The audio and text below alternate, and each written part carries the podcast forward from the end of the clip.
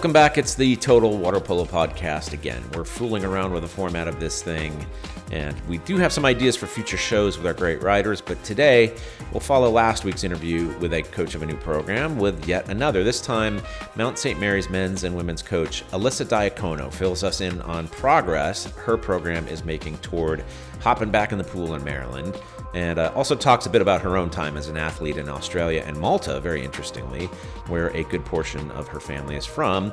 Then Lala Kochish talks with Canadian team member Jessica Gaudreault, uh, a goalie who spent her college years playing at IU in Bloomington, Indiana. They spoke a couple months ago when the pandemic may have been at its worst and cover some of those. Uh, before we move on, a quick note that today we published a short piece on LaSalle University's decision to cut men's varsity water polo. It's uh, another victim in some ways of the pandemic. We're looking to follow that up with a news piece in more depth and analysis of what happened uh, to that very, very young program in Philadelphia in the coming days. And you can expect to see pieces by, uh, again, our great writers, including Michael Randazzo and Lala Kochish. But until then, first we talk to Alyssa Diacono.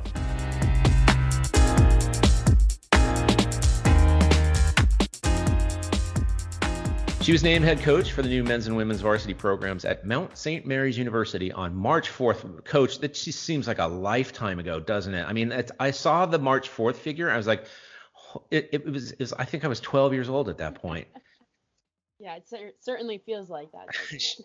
she is San Diego State's female student athlete of the year in 2017. Was a two-time Association of Collegiate Water Polo Coaches All-American and honorable mention in 2015 and 2016. It's Elisa Diacono, and he and she corrected me on the way to pronounce it. So uh, thanks for talking with us, Coach. Thanks for having me. So let's start with the the, the obvious. Um, and you nobody is going to see this, but you're sitting in your office at at the pool deck right now.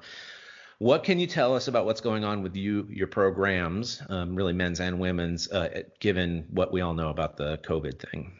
Yeah, um, I mean, Mount St. Mary's worked endlessly throughout the summer, making up plans, guidelines, policies to bring back our students to campus. And so, fortunately, we were able to get both the men's and the women's team on campus uh, about the third week in August. And from there, a couple kids went into some quarantine for international purposes, and then um, you know let them kind of get their feet underneath them. And we started in our phase-in process um, in line with our university protocols and the NCAA. So um, we are super happy that both teams have seen the water in some sort of fashion, and we look forward to finally having our team practice, first team practice coming up shortly. And do you know when that is?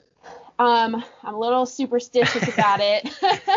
you know, everything changes yeah. changes by the day, but hopefully next week. Really? Okay. Yeah. And what does that what what is it doesn't entail? In other words, I, am a coach. I know uh, that we um, have different methodologies. A lot of places are have no physical contact. I'm fortunate to have it. So I don't know what what's it going to look like your next practice. Yeah. So we had a three phase in process. So our first phase in was one student athlete per lane. Our second phase was small groups, um, and then our third phase is team practice. And so once we're into team practice, we can go full contact and everything, and then we have the guidelines um, with COVID testing and everything to keep everyone safe with um, the university.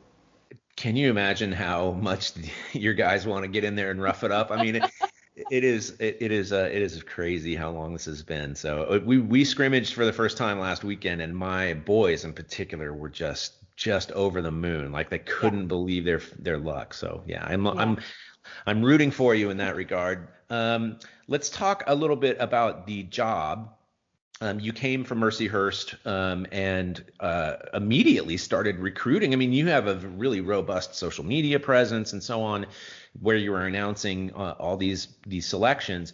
I find recruiting to be maybe the hardest part of the collegiate job. So, how did you have such success so quickly? Yeah. Uh, um, well, when I look back at it, the challenge of building two teams, you know, potentially in this short timeline, I knew was going to be a challenge. And then you throw COVID in there and it, you know, throws everything up, um, you know, a little bit of a speed bump. But I really did tackle the social media aspect, um, you know, pretty hard, just getting Mount St. Mary's name out there on Instagram, Twitter, because I wasn't going to be able to have a physical presence on the pool deck. And then you know, once I had leads with different recruits, just making sure I follow up and get them the information they needed to be able to make a decision to commit.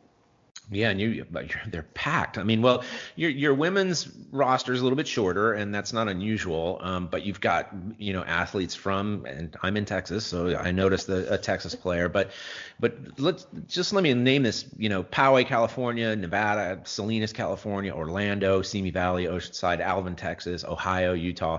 I'm I sus- I suspect you know you're a native Californian, but you have worked back east for a while. So I'm assuming that that these water polo areas are more familiar to you than maybe they were when you were in California.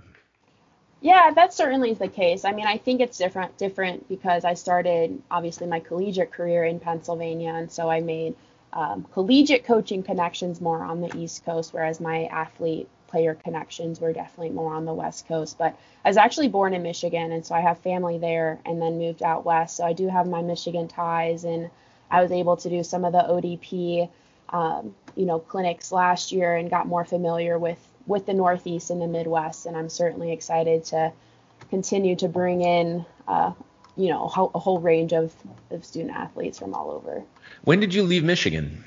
So I was five. So my dad's job moved us from Michigan to Naperville, um, and then from Naperville to California. So I, I, have the Illinois ties too. Yeah, the Illinois. Yeah, well, you know, I'm asking because it makes a difference. I think. You know, um, my friend Mark Lawrence is a Californian, but has spent an enormous amount of time on the East Coast and Midwest now in Texas, and. I, I, am editorializing here a little bit, but I, I think that those who have done those kinds of things really their eyes are open you know more that you know there are good players in michigan. There are good players in ohio. Are there as many? No. Everybody knows that. Everybody knows that california has the most but you can find these really good kids that are not necessarily from your homeland orange county and I'm close to mine as well. Um, so yeah i'm fascinated by that. Um, and also your men's roster like it's almost it's international. You've got Canadians and a, uh, somebody from Australia.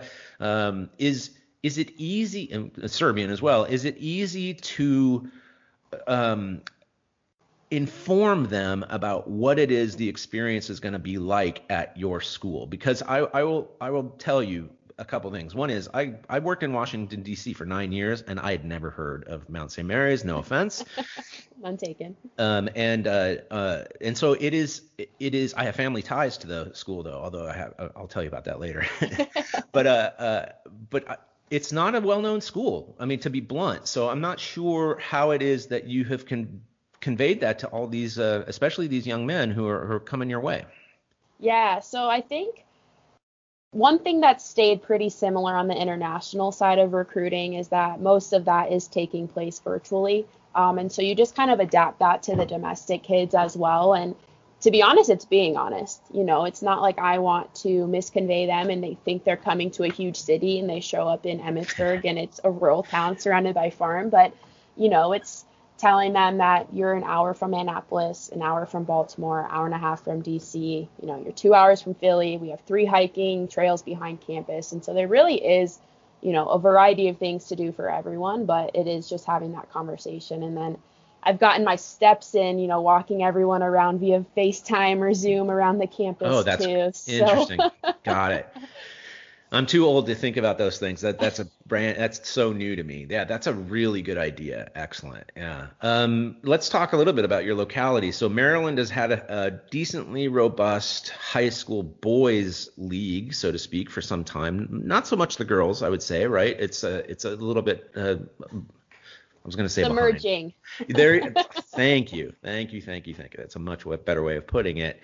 Um, the obvious question is whether that's a point of focus for you that you're able to say, look, you you know you've had success at Calvert Hall or whatever, and you can come here and you'll be an hour and a half from home. Does that is that on your mind? Yeah, absolutely. And I mean, as I settle in a little bit more and we're able to do more, you know, even on our pool deck with clinics and everything like that, it is getting the Maryland, like the native Maryland players, the opportunity to play in their home state. You know, the men could potentially play at Navy, but for the women, it's it's one of the it's the only school in our state that you could play um, in for Division One, especially. And so, obviously, that's on my mind. I think just the growth of water polo is, you know, ultimately my goal on all fronts, um, and making it quality, not just quantity of water polo. Well, do you think there's any trickle down from you in the sense that, like you said, the the girls high school water polo is emerging, which is a good way to put it. It is the fact that your program exists and that you're, you know, you're looking for success. Is that going to hopefully drive growth at that level in your state? That's my goal. You know, I've had conversations with some of the high school coaches and prior to COVID, it was looking at different ways to host camps and clinics just to even expose the boys to these opportunities and have the women follow. So, um, you know, obviously that it is on my mind, but there's some limitations and limitations in place right now that keep it from growing, but down the road, especially. Is the same in Virginia? I mean, it does not have a, a legit sort of high school league, but the it's growing. Uh, the club scene is growing. Yeah, Virginia, and then to be honest, I mean Pennsylvania's border is about 15 minutes from us. Okay. Um, and so the fact that Pennsylvania has, you know, some of like some of the most high school water polo athletes too is going to be great because they'll be able to play at a university within driving distance of them as well. Yeah, maybe even closer than the other schools in northern Pennsylvania. Actually, yep. yeah. Yeah. How interesting. Um, I'm wondering if you ever crossed paths with the, the program at Maryland when you were playing. No, so Maryland's program got cut before I um, got to play in college. Oh, you're so young, so young. Oh my gosh.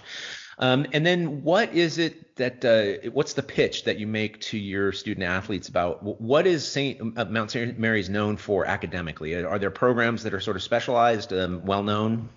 Yeah. Um, so a big one is our our health sciences. So pre med, nursing, biology. Those are those are um, popular ones and definitely popular amongst um, the water polo players. And then um, business, we have you know the sports management side of things, and then education too.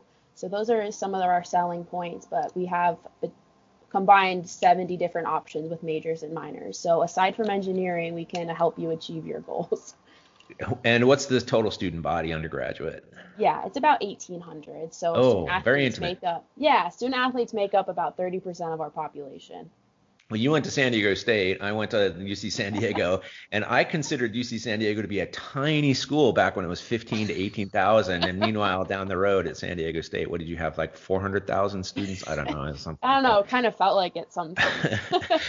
um, the let's okay. Well, let's move back. So uh, Tesoro High School. Uh, I think you said you played for SET, which is an extremely successful program. Um, is does that form the fundamentals of what you do as a coach? Yeah, absolutely. I think playing at SET, that's where you learn how important your fundamentals are, um, and that's what they focus on as coaching staff too. Is they're bringing in players from all over Orange County. Sometimes you had players driving in from the desert, you know, San Diego areas to practice with us. And one thing that we could all have in common were the solid fundamentals, um, and then they would build from there. Right, and that, that stays with you forever. Um, Tesoro had a little bit of success here and there in CIF. Uh, it's uh, you know you're smack in the middle of like some of the best girls water polo in the country, obviously. So very very competitive, but uh, enough so that you were noticed by San Diego State. How did that recruiting process go for you back in the day? Carin might laugh at this, but I was I was not highly recruited actually out of out of high school and club. I started playing my freshman year, so compared to some of these other California kids who've played since they were eight, I was kind of late to the party, um, you know, but it was just the consistency of following up with Carin. And then, you know, she gave me the opportunity to play and I made the most of it. Yeah, you were talking about a UC San Diego graduate, Carin Crawford, head coach at San Diego State, right? So, and uh, I'm in the same boat as you, not recruited at all, really. So, um, although you've made much more out of your career than I ever could, you actually went overseas and played. Like your first was it, uh, maybe I had the order wrong. It was first Australia, is that correct? Yes. first Was Australia. What did you? I'm curious about this because again, Mark Lawrence uh, played there and also coached there. I think is there anything that you can recall picking up in Australia that you'd never seen before from either a tactical, technical point of view? Um, to be honest, what I learned the most was just their physicality. They play at a much more physical level than we do within our collegiate realms. Um, and then the other side of it was their social aspect. They put a lot of emphasis on the culture and the social part of being part of a team and being there for one another. And you know, water polo was truly fun. Um, you know, obviously it was jobs for some of us, and their Olympic team, you know, were dispersed amongst most of the other uh, national team leagues, but it truly was just fun to play. What's the travel like in Australia? Because it's a very large place. But it... yeah, so I was in Perth, um, and so I was on the west side, and there was one other team that was located about 30 minutes from us, and we would play them. And then otherwise, um, it's kind of like a home and away based on the season, though. Um, and so if you played in Sydney one year, um, the men and the women would then come to Perth the following year. And so I did get to go to Brisbane, and then I traveled also on my own. The how does that take place in the sense of who? How do you know which team you're going to play for? Is it really are they in in European terms? You know, they they're basically recruiting you in in a lot of cases. But so is that what your experience was as well? Yeah, I once I graduated college, I got right back into the recruiting process of trying to go overseas. So it was sending your highlight videos and athletic resumes and you know coaches recommendations and you know kind of felt like you were a junior or senior in high school again um, and I assume, uh, you know, when you play at an NCAA level on the women's side in particular, you're really playing world class water polo. Now, you just mentioned that the physicality is different. Is was that the major difference that you had to deal with when you were in uh, in Australia? Yeah, that I think that set it apart the most. And then you're playing with FINA rules too, and so it was a little mm-hmm. bit different. But um, physicality definitely, I think, was the biggest thing that would set apart the Australian League from the NCAA. Okay, and then on to Malta. Um, I don't know if that was immediate. Was it? Was it straight from Australia to Malta? No. So I went from Australia to my first year at Mercyhurst as a grad assistant, and then between my first and second year at Mercyhurst, I went to Malta for the summer. Okay, you have to tell us how that happens because the, I, I think Americans don't know much of anything about Malta in the first place, but it has a, an extremely robust water polo scene. Yes. Um, so it's a small little island. It's about 16 miles wide off the coast of Italy um, in the Mediterranean. And men's water polo is some of the best water polo, you know, in Europe. And then the women's is more of a grassroots effort. And so my dad's side of the family is actually from Malta. And oh, so long story short, I got my Maltese passport. So I'm a dual citizen. And that allowed me to go play um, for Exiles for the summer. How great is that? yeah, and then from there, I was also able, um, you know, as a as a club, we played at uh, the LEN LEN finals mm-hmm. in Rome, Italy. In it was the end of October of last year, um, and so I had flown home, got back to coaching in school, and then went to fly to Italy for five days. well, it implies that you wanted to come back to the states to coach. Is was there any impulse to just keep playing? Yes. Um, sometimes I still question it, but at the end of the day too it's you know how does your body feel? Um, you know how can you you know coaching keeps me involved in playing and you know obviously the coaching sport or coaching the sport um, sometimes it crosses my mind but i do love coaching and it doesn't mean i don't hop in with the kids or you know i'm playing masters at any chance i can get to. Right um, yeah, it's really interesting because uh, Malta is essentially, or was at least for some time, a very major British naval base, and so there's this, but it also has its own um, dialect, really. I mean, yeah. is that right? I mean, you're, yeah, they you speak have, Maltese. you have family. Do they speak? Does does that side of the family speak Maltese? Yeah. So um, unfortunately, we don't have any. Well, any family we could tie back to that's in Malta. Um, you know, but strong Maltese traditions um, have definitely been passed up and through our generations, but it's like a mix of Arabic, Italian, you have obviously your Latin, your Greek root words, and everything like that. So some of the words I would pick up more of the Italian, Spanish side of things, and then uh, more of the Arabic, Greek roots were a little harder for me to remember. also very beautiful, right? Oh my gosh, yeah, crisp like blue, blue water. Um, and for being such a small island, it's there's so many different things to do. you you go from Australian beaches to Maltese beaches, you oh, know. I mean, yeah, and you're, yeah. Now you're sitting in your office in Maryland. You know, no offense, it's not quite the same thing. Well, I think we're going to let you go, but um, I wanted to share with you my connection. So my my wife's grandfather is a man named John Law, who was one of the four horsemen of the apocalypse in the new, back in Knute Rockne days at Notre Dame, and he was the coach at Mount St. Mary's for a few years. So I have a, cool. I know I have a very very, I, in fact, I was asking my wife, I said, um, "What do you know about the school?" And she's like, "My grandfather coached there. Like I should know better." it's like, "Oh yeah." forgot all about that. So anyway, yeah, I, I wish you nothing but the best of luck. I really appreciate your time, and uh, we hope to talk to you again in the future. Yeah, thank you. Thank you for your time. All of Total Water Polo is brought to you advertising free, and we'd like to keep it that way. So we're asking for your help. Show your support by going to totalwaterpolo.com forward slash give so we can continue to cover the sport we all love in the United States and beyond.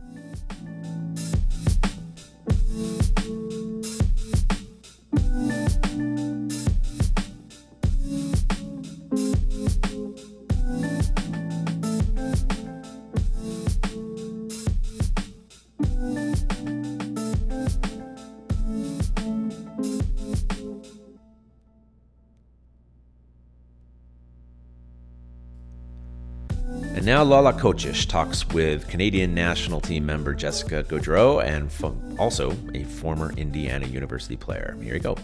So, how's that for you guys? Uh, how's the quarantine and everything? Have you guys been released from all of it?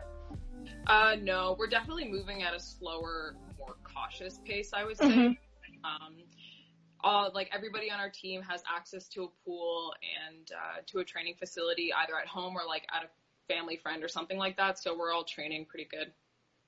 Nice. So you guys are really lucky. Mm-hmm. Um, I I thought Canada was actually doing pretty well. I, I I'm not surprised that you guys are moving at a slower and like more conservative way at a, at a at a slower pace. Uh, I I would say that's like quite typical of Canada in a very positive way. That you guys are cautious and, and everything. I uh, some of my best friends are from Canada, so I, I've been there and, and, and I just know how, how things work, but, but that's awesome. Well, uh, we have a couple people on here already, so, so let's jump right into it. Um, uh, as per usual, first, uh, I'm going to ask to please introduce yourself. Uh, tell us a little bit about your background in water polo, how you got started, uh, where you went to school, and and all that. Uh, so people who don't know you uh, that well get a little intro. For sure. So my name's Jessica Gaudreault. I'm the goalkeeper for the Canadian Women's National Water Polo Team. I've been playing water polo for 13 years now, and I'm 26 years old, so a little about half my life at this point. It's crazy. Um, I, in high school, I played with uh, Titans Water Polo, but now I've switched over to Capital Wave Water Polo Club. And in uh, university, I went to Indiana U for all four years of my eligibility. However, I did take like a two-year break in between for um, the Rio Olympics to centralize the team to try to qualify for that one. And right now we're back to centralization for Tokyo 2021. and you are from the east coast of Canada, is that correct? Yeah. And you guys, and uh, you guys are usually centralized over there, right? Uh, with the team when you guys are doing national team training. Yeah, I'm really lucky. My hometown is like a two hour drive from where our national team trains. So usually if we get like a Saturday and Sunday off, I'll definitely come back home just for like a home cooked meal and just to sleep back in my own bed. Oh, that's really nice. How does it work? Uh, usually, is it that you guys are all together for that for uh for a certain period of time, no matter what, or this is more because of Corona that you guys are isolating and and training all together? How is that for you guys normally? Yeah. Well, in normal life, we are in Montreal on and off. We have girls who play pro, so they'll go out for um, certain tournaments and they'll come back to Montreal uh, as a team. As of right now, we're all like in our home provinces and in our home cities, just training. We get together like on uh, Zoom, which you guys probably do that like with your club yep. workouts and stuff. Yeah, so we do Zoom workouts as well, like three times a week. And uh, how does it work? Is it uh, are you guys centralized in uh, Montreal for the Olympic year or leading up to the Olympics, or it's pretty much like all the time? How does it work? Yes, we always have a center in Montreal that's open, and it's always welcoming girls who want to train, um, no matter what time or point they are, like within their water polo career. Um, but usually, like the years leading up to the Olympics, either two or one year beforehand, we kind of try to like be in Montreal um, together. Um, this year, however, like with the coronavirus, it's still up in the air, like when we're going to be back in Montreal next year to all be together. Mm-hmm. I saw it. Uh, I was just reading an article that you guys were actually scheduled to to go to Hungary in February, but it got canceled. I was like, yeah, Hungary, you guys missed out. Have you been to yeah, Hungary? I've, yeah, you have. Two times. I've spent a lot of my birthdays in Hungary. oh, really? That is really cool. I'm from Budapest, so I'm oh. always like, yay, Hungary. I love it. It's a great place to play water polo too. So. Oh yeah, definitely.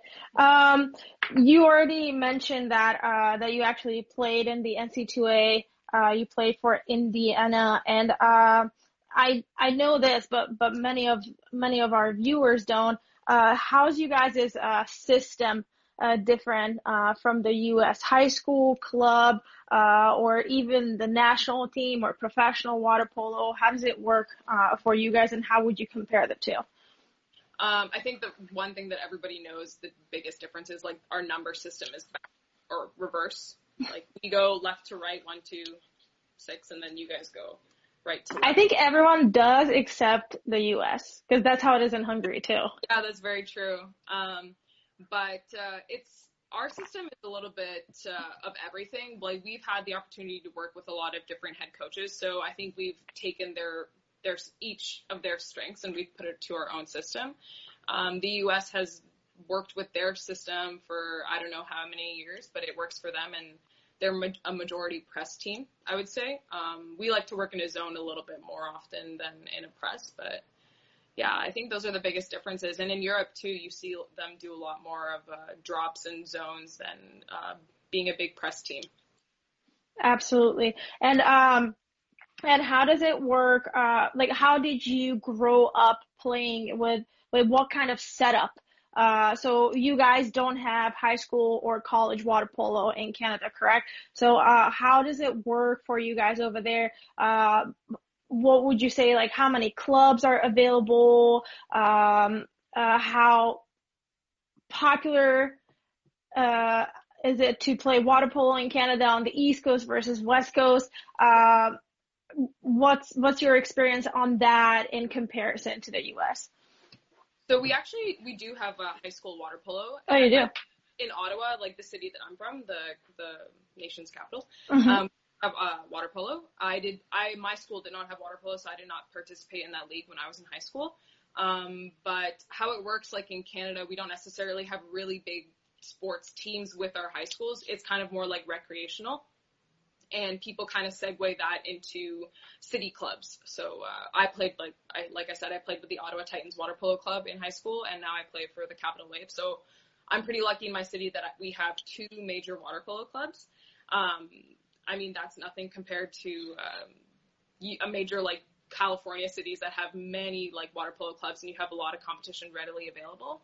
But um, here in Canada, it's also difficult because we're such a huge country that like if I want to play, growing up when I wanted to play another club, we would have to take like five, six hour drives down to Toronto or like a three hour drive to Montreal. And like everybody would come in and teams would have to fly in to have like really big tournaments with a lot of games. Wow, that is crazy. Uh, do you guys have uh, like regional national teams uh, for for youth? Kind of how they do it here for ODP, how they have you know the coastal, the Pacific, like so many different zones. Do you guys have that? Yeah, I've been out of it for a long time, so uh, from what I remember. we did have like provincial teams and actually my very first international trip with team ontario was to hungary to budapest And uh, now we have the same type of thing. Like we have a very very similar program to ODP. It's called um, I think NDP National Development Program.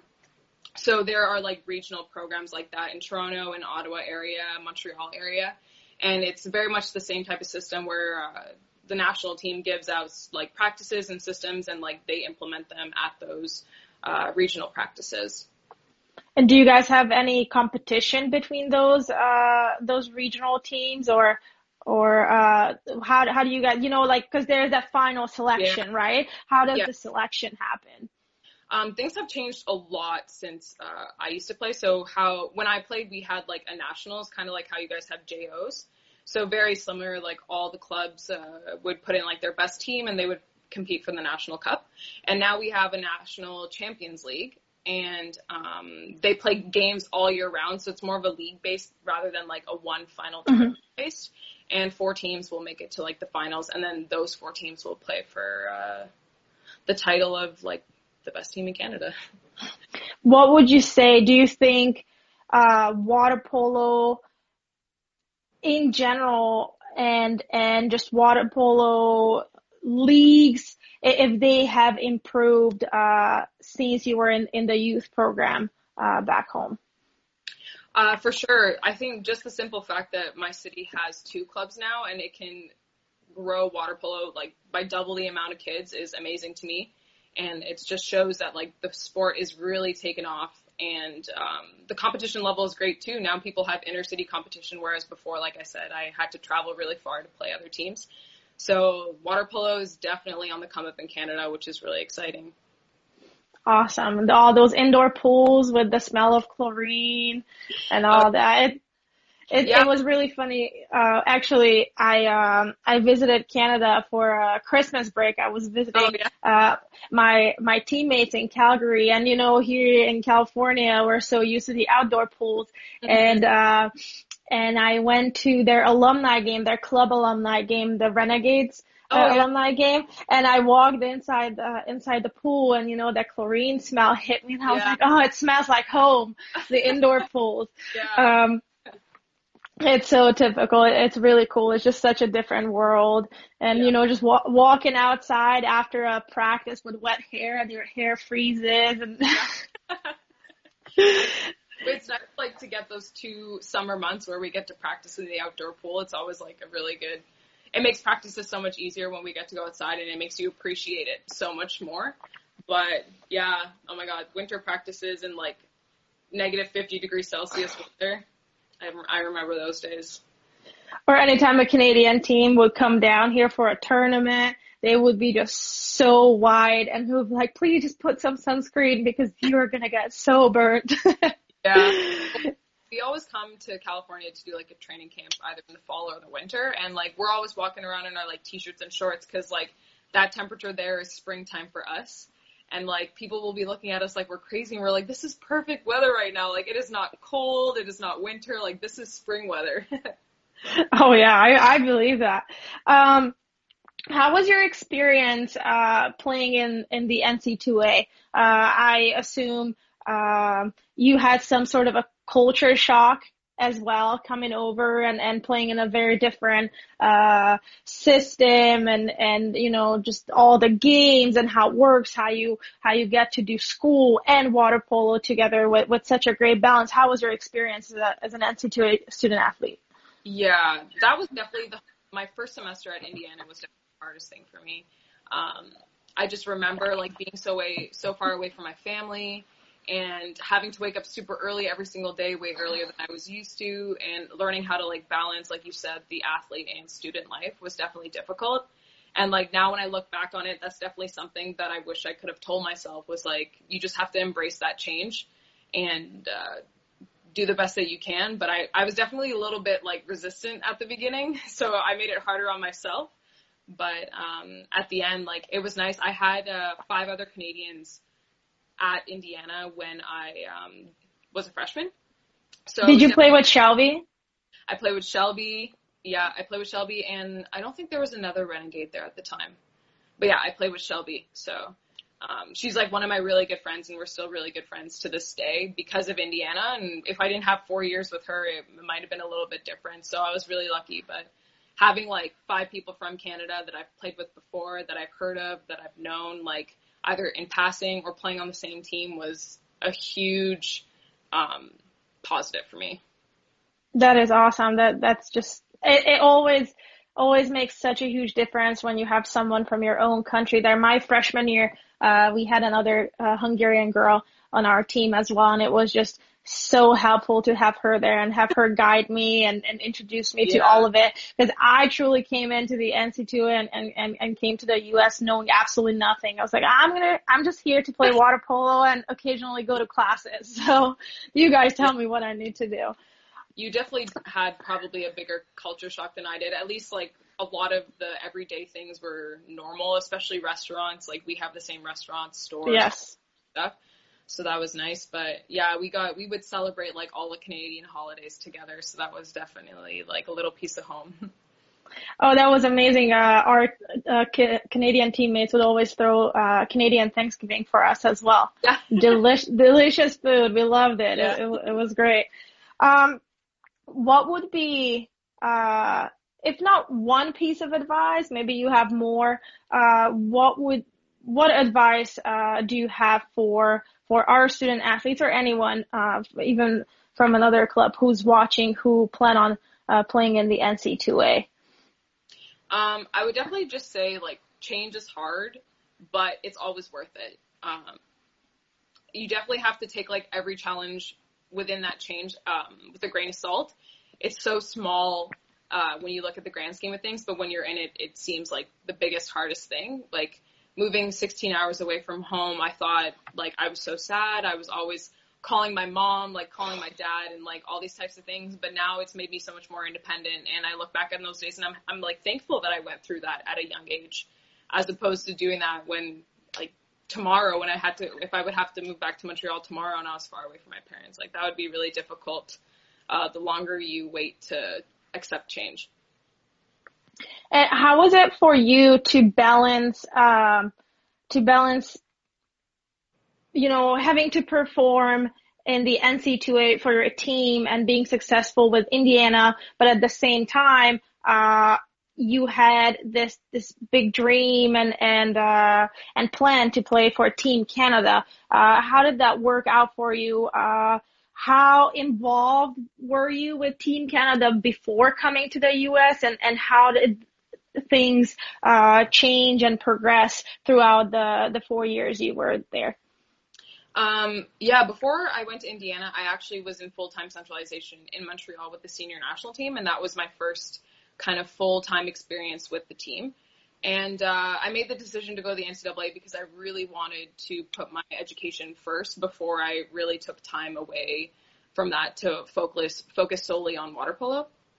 So um, it was good to have a coach at the time. It was Barry King. It was good to have a coach who was supportive of my like Olympic dream and who was supportive of going back to the national team to train and things like that because he knew that um, I kept on top of my homework, I kept on like my schoolwork, and I kept on top of training. If I was with the national team, I was doing water polo regardless. So having that support definitely um, kept me involved with the national team and made it that much easier for me to uh, see like that Olympic dream um, come to life. That is that is really awesome to hear because uh, I've heard it so many times from from Hungarian players and even uh, from other countries' players that they always had this concern that what if they come to the U.S. to play in the NC2A? Is it going to affect their uh, their um, participation with their national teams? And and a couple of them uh, have sacrificed uh, playing in the NC2A because they just they were not brave enough to make that move because they were just concerned that they wouldn't be seen, you know, in their own league. And they were like, no, that I, I don't want to risk not being seen by the national team coaches and, and not being selected because of it. So that is actually really amazing and, and great to hear that you got the support from, from both ends of yeah. the game from college and then your national team coaches and they, they gave you that full trust, uh, that you, you would perform like hard work will always go recognized. So if you're putting in hard work no matter what, like people cannot deny that. So that was something I had to like remind myself all the time. Like if I put in hard work at school, then if I come back to the national team and they see that I'm still progressing and I'm still doing a good job in the net, then they can't be mad with my situation.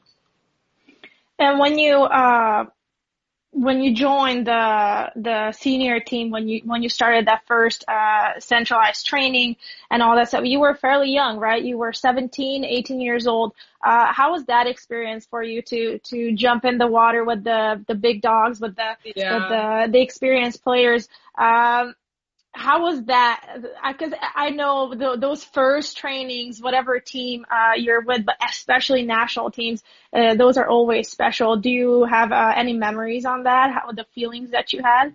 Yeah, I because I was so close to Montreal, I got a few um, like special opportunities when I was around 14, 15 years old, even to train with the senior national team on like random occasions. And I remember being so scared back then like I remember those instances like they were those practices were so scary and like things would happen that I would like blow out of proportion. And then I remember when I went to Montreal when I was 17 like I was talking to these girls and I was like yeah you made fun of me and blah blah blah. They're like no we didn't. I was like oh really? They're like no. Like and we were like all friends and like no you're great blah blah blah. And I was like wow like obviously I was just really scared at the age of 15 to be with like these 20 something year old girls like on the senior national team like basically like my idols at the time. But yeah, they were all so nice and um I like a lot of the girls who have retired recently, I like I still talk to a few of them. So it water polo is nice in the sense that age doesn't really matter. Like when you're on that team and you go through that bond and you go through all these different types of um, challenges and trials and ups and downs, like that's just some sort of bond that you can never break. I will never forget, uh, our club back home had this, uh, we were a youth club, uh, only, and we had this partnership with this, uh, Division One women's team that they would pull some of our, our youth players, uh, for, for the Division One women's league. Uh, some of our players played with them all the time. Some of us got, uh, called up occasionally and I will never forget it when I, I got the chance to go and practice with them and play with them. I was like shaking. I was the yeah. same thing, like my idols. I was like, oh my God, all these yeah. national team girls. Uh, so I can only imagine, uh, how it was for you when it was the actual national team training at the age of 15. Yeah. And, and you're a goalie, so all those girls are ready to shoot at you. Uh, yeah. Yeah, the amount uh, of scores were definitely above average, but that's okay. you got to start somewhere. exactly, you learn from those, right? Yeah. Um, I feel like uh, on every team, no matter the sport, uh, goalies have a really special spot, a really special role. Uh, yes, you're you're a teammate, you're a player, just like just like the rest of the team, but but you being behind your your team and and you're having their back on defense and and guide, guiding them uh, on defense i think it, it's always a, a really special spot uh, what is your experience on that? Uh, is it a positive thing? Is it a negative thing? Uh, do you think that uh, as a goalie you always have something additional to give to the team that the rest of the team uh, cannot do? What's your thought on that uh, definitely growing up, I always like recognized that was there was a little bit more pressure like being a goalkeeper. And my coach at the time, uh, David Hart, he's like um, a Hall of Famer water polo player in Canada. He like always told me like you know the goalkeeper is the quarterback of the team. Like you have to be able to command your defense and you make that first pass on offense and things like that. And ever since I kind of like took on that mentality, I always thought of the pressure um, or the pressure kind of like went away a little bit. I was just a role that you like have to mold yourself into, and um, yeah, it's definitely interesting. I think uh, you have to be like a different type of person to want to put yourself behind like a really really fast ball. Let alone like your mistakes will always be shown on a scoreboard, whereas like the team's mistakes won't be. Um, but it definitely like is a privileged pressure. Um, the players like when you put a player in the net and you ask them, oh yeah, try to block a shot, like everybody will always laugh at them and be like, oh, you look so goofy, blah blah blah. So it's definitely like a very specialized position, and uh, yeah, block like I don't know, I just I just love the sound of blocking a ball. It's like my favorite sound ever. it's like the sound of the bar end for us, I guess. Yeah, true. Yeah, I sometimes I don't even care if it, you know, bounces out. Just like hitting the bar is just such a good sound. I love it. Um, I, sound, I always think like duck. I'm like, oh, you hear the bar sound, you're just like you want to duck right away. for us, it's like yes. Yeah. Uh, I will never forget my my first ever first ever water water polo practice. Um, we scrimmaged the one of the boys teams and we were uh, behind the cage, but we have these big, big bang boards, like actual goal size bang boards and we would just use those as, as cages. And they asked me, Hey, do you want to be a goalie? Do you want to try it? And I actually loved the idea of, of being a goalie. I was like, for yeah. sure, you know, like, I mean, at the age of like 12, 13, I was probably like five, three, five, four. Who cares? I'll be a goalie. Yeah. And I will never forget it. I, I was in front of the bang board, treading, getting ready to block the ball. And I think it was like maybe 30 seconds into the, the scrimmage. There's this big boy, the biggest on the, on the boys team is swimming one on nobody at me, like oh. super hard. He picks up the ball and shoots it on the bang board. And that's when I was like, I'm fine. I'll be a field player. and it was even worse than just a regular goal. You know, the bang board, like the ball, it was so loud and the ball bounced off so hard. Yeah. It's like, no, I, will just score goals. That's fine with me. Really didn't like the the idea of like people grabbing onto me and like holding onto me in the water. I was like, no, no, no, like this is perfect. Like I have my own space. Like people don't come in the two meter line. Like this is where I want to be. were you one of those goalies who became a goalie because you either hated swimming or you were just really not good at it? Yeah. Yep. Exactly. Teammates always make fun of my swimming form, and I'm like, I I'm completely because I'm exactly where I want to be. Like, I do not want to be swimming. There you go. Then it's the perfect fit. Yeah. Um, we already talked about Team Canada uh, a little bit, but uh, let's talk about uh, Tokyo. Um, what's in your mind right now? With with corona so yeah. many things changed. It was ch- such a hard hit for for all the athletes. Uh, where are you guys at uh, in your preparation in your training? I know it, it's not the ideal situation uh, and where are you mentally with with the whole thing? Yeah it's hard to know what to think. Even know what's going to happen. Um i mean it's great that the games have been postponed. I think that was the biggest thing that we all were hoping for was just to put everybody's safety first. Um, and to even have imagined, I think we would have been already left for Tokyo at this point if they were still gone. To imagine to have not have even trained and gone straight to the Olympics, it would have been uh, crazy. Um, but yeah, we're just hoping that we can get back to training as a team and getting in some games like internationally before the next Olympics hopefully this settles down a little bit more and people are safe enough that we can uh, get back to traveling. That's the biggest thing. But I'm definitely hopeful uh, looking at how our country has been like um, handling it so far. I know that we'll definitely like take the right steps towards getting back to going to practice. Do you know uh, what you guys' next travel would be? Is there anything scheduled or planned, or are they just completely canceled everything and they're going to just have to redo the scheduling. Yeah, everything will almost be last minute. I guess like once we get the green light is when we will know when our uh, competition schedule will basically be. Got it. Did you guys have uh, any uh, bigger tournaments scheduled uh, before? Were, were you what kind of tournaments were you guys uh, gonna go uh, besides that trip to Hungary for that for that yeah. training camp, did you guys have any bigger tournaments scheduled? Mm-hmm. So we had the Hungary training camp, and then we had uh, that were supposed to be in Indianapolis actually, um, and uh, World League Super Finals. So we had three tournaments leading up to the Olympics that were all kind of axed out. Um, and I'm not sure what the plans are for this year. If they're gonna kind of like postpone those ones that we had last year? Are we just gonna do with what the schedule was supposed to be for this year? It's kind of all up in the air. It's it's so sad. Just we want sports back. We want water polo yeah. back. Um, yeah. speaking of travel, uh, what has been your your favorite tournament? Your your favorite uh, trip with the team so far? Um, my favorite tournament definitely has to be uh, World Championships in Budapest in 2017.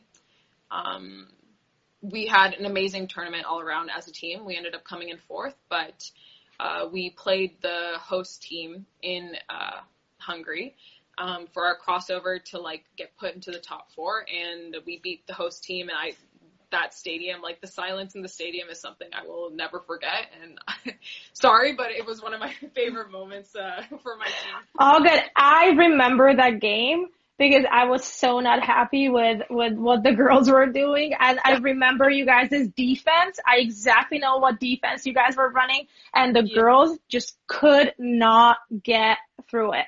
It was, yeah. I, and I think was wasn't it the second time you guys played? Didn't you guys play in in uh, group and then got back for the we second played, time? So we played Hungary uh, earlier that summer at uh, World League Super Okay, that Okay, yeah. that's what it was then. But we won in shootout actually when we played them. So, um, but that was our first time ever playing that system as a team at that tournament, and like the amount of improvement that we had made in two months, like to go to World Championships and do.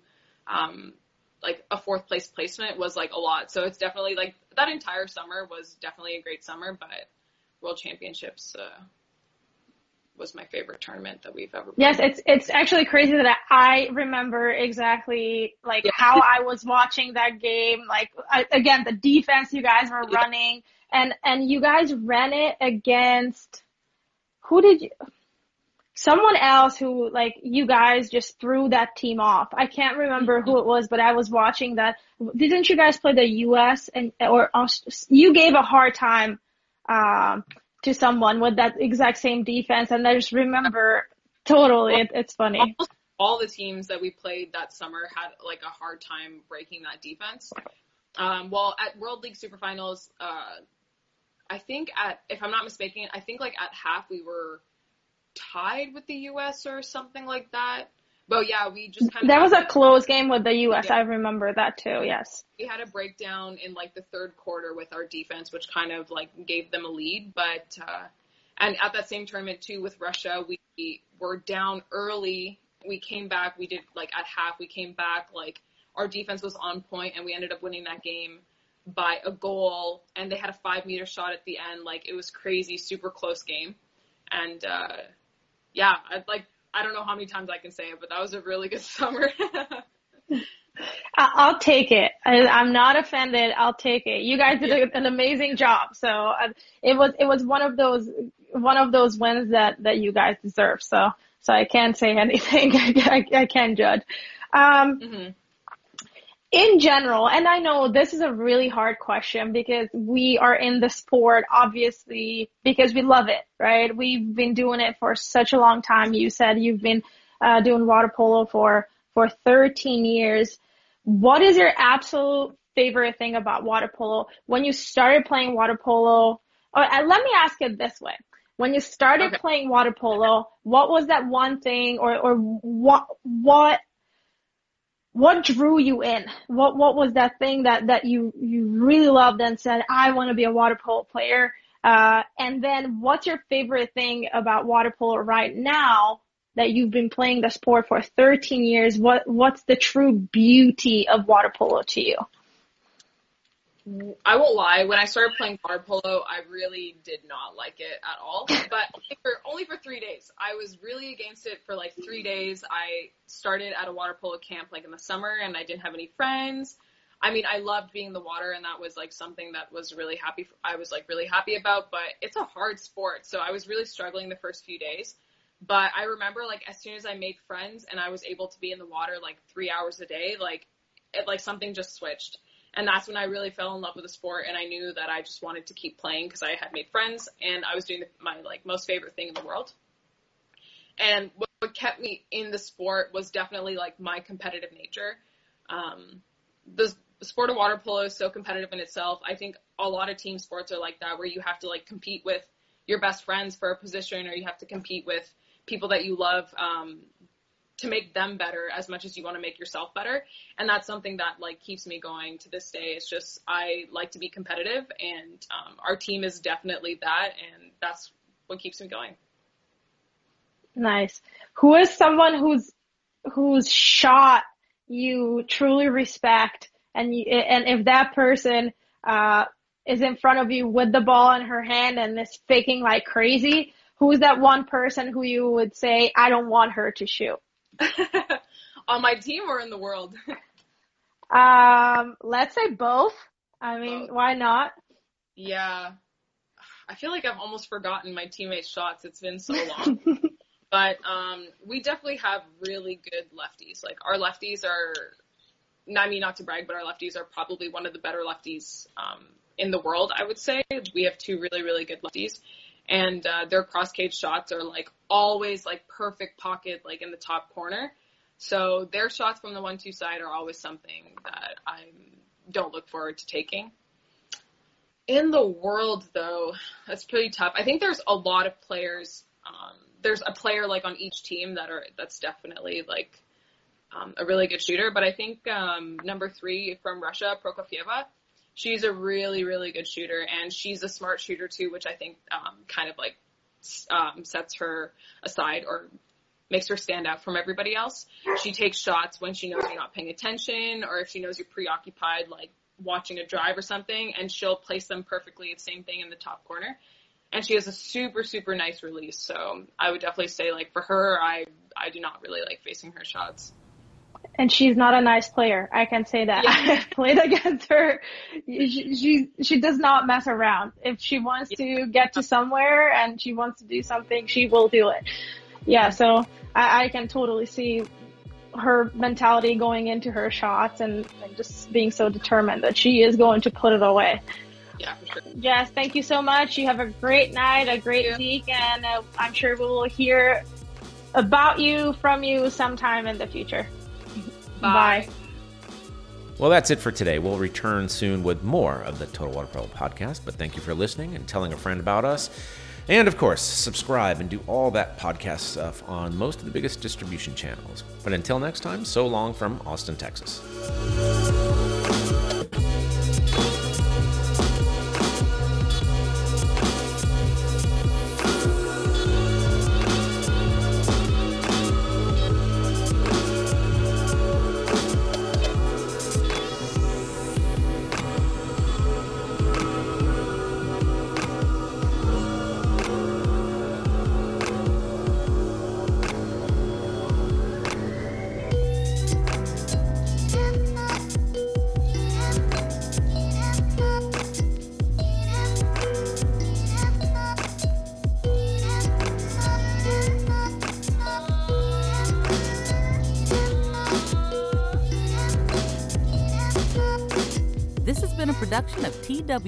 Sports LLC.